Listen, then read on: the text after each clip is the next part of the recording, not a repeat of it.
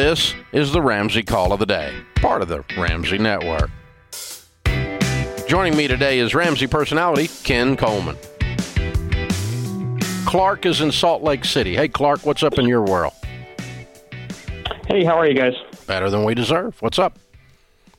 Yeah, quick question. Um, so my wife and I are in a little bit of a car bind. Um, Kelley Blue Book suggests that the value of the car is around fifty six hundred dollars, but the issue is that um, it's at the shop, and you learned that it's going to require around four thousand dollars in repairs to get it Good Lord. working again. Did you take it to the dealer? Yeah, that is at the dealer. Yeah, because Yeah. the check engine light was on. Yeah, and you know that dealer, Um, that's not a good place to get your car fixed, right? You Yeah, know it's know. Um, you know it's double what everybody else is, right? Honestly, I I've always been someone that just takes it to the dealer. Don't. I Well, I'm getting ready to help you with that. Now you're not. Because now you're someone Okay, that wants a better deal than they'll give you. So I want you to get a second Exactly. opinion on this from someone else. What's wrong with the car? Um, I mean, it's only it's a 2012 with 102,000 miles. The turbo, I guess, is out. The oil cooler is out. The axle seal um, on the drive side is um, leaking. Well, on a five thousand So dollar car, we don't worry about the axle seal. You're not going to be driving it that much longer. We certainly Um, don't care about the turbo. Well, if, yeah, if you can fix it. But I mean, uh, so I want you to get a second opinion. Yes. If the net result is that you can get it fixed for three thousand, would I fix a fifty six hundred dollar car for three thousand? No, I would not. I'd sell it. Okay. Uh, do you have the four thousand dollars to fix the car? Yes. Put that with the money you get from selling the car as is, and buy you another car. Because you're probably going to get sixteen hundred for it, as is, or better. Do you think it's better to just list it as is with the issues and see what I can get for it? I think you'll get a couple thousand bucks for it. And you put that Okay. with four Good enough. thousand bucks, you've got a six thousand dollar car that's not broken. I would do that before I'd spend four thousand dollars on a six thousand dollar car. Now Yeah. I would get a second opinion, and I would quit going to the dealer for major Yeah. repairs until you're rich, uh, because you really can't afford it till then. What must be done for this car to operate? That would be the question I'd ask with the second and third opinion too. Yeah, this is a hoopty, so uh, let- let's just hoop. We get we tell folks drive a cheap car, drive like no one else, so later you can drive like no one else, live like no one else, so later you can live and give like no one else. Pay a price. I drove a piece of crap. Now I don't drive a piece of crap because I don't have to because I don't have car payments. I never had car payments in the last thirty years, and that means I have money. Whoa, it's a neat formula.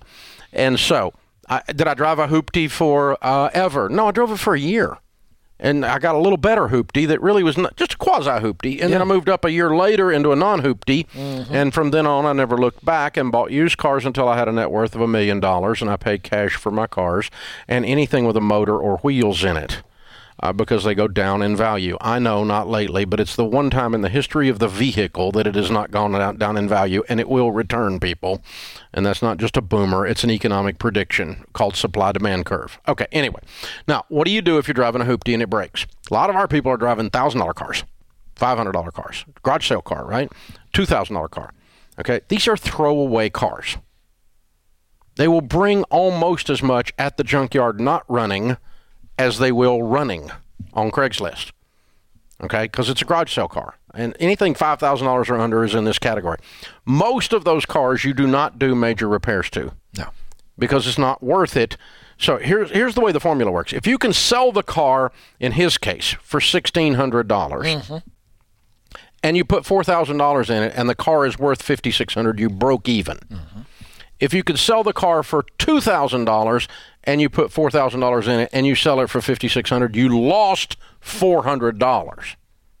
So if the value of the car as is, plus the repair, the actual repair, not from a dealer, plus the repair, is more than the finished fixed value, don't fix it. And usually, if it's a major multi thousand dollar repair, that's what you're going to find because you're not increasing the value of the car.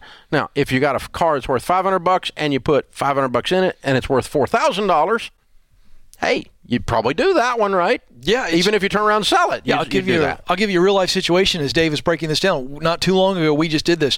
I was driving a, an older Lexus, a 2006, had 185,000 miles on, it, running great. Folks, I don't do a lot of driving, so I was I was coming back and forth here, and I've got a kid who's going to be 16, and so we're looking at well, do we keep it for him? Transmission starts to go.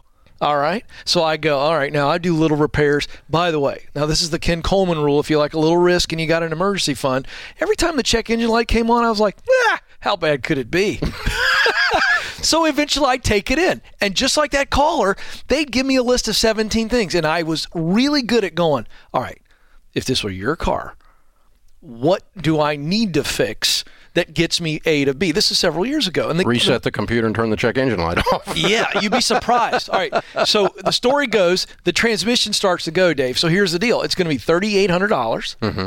which I have to fix that transmission. But my kid's 15, he's huge, and I was like, Ty, do you want this? He's like, I can barely get in it. So we now realized what I would have had he wanted that car, had he fit in the car, I probably would have because the car probably worth about seven. All right. I would have done it for his first car because if he wrecks it, I'm not worried about it. But he didn't want it, so I flipped it. Bad transmission, full disclosure, twenty five hundred bucks cash. Yeah, it's exactly what we did a few uh, not too long ago. So take that cash and what you would have spent on the transmission and buy him a something he can fit in because he's a big football player. That's it. Yeah. All right, there you go. Ta-da! Yeah, this is this is the formula. Thanks for tuning in to the Ramsey Call of the Day. To check out all of our podcasts, just search Ramsey Network on Apple Podcasts, Spotify, or wherever you listen.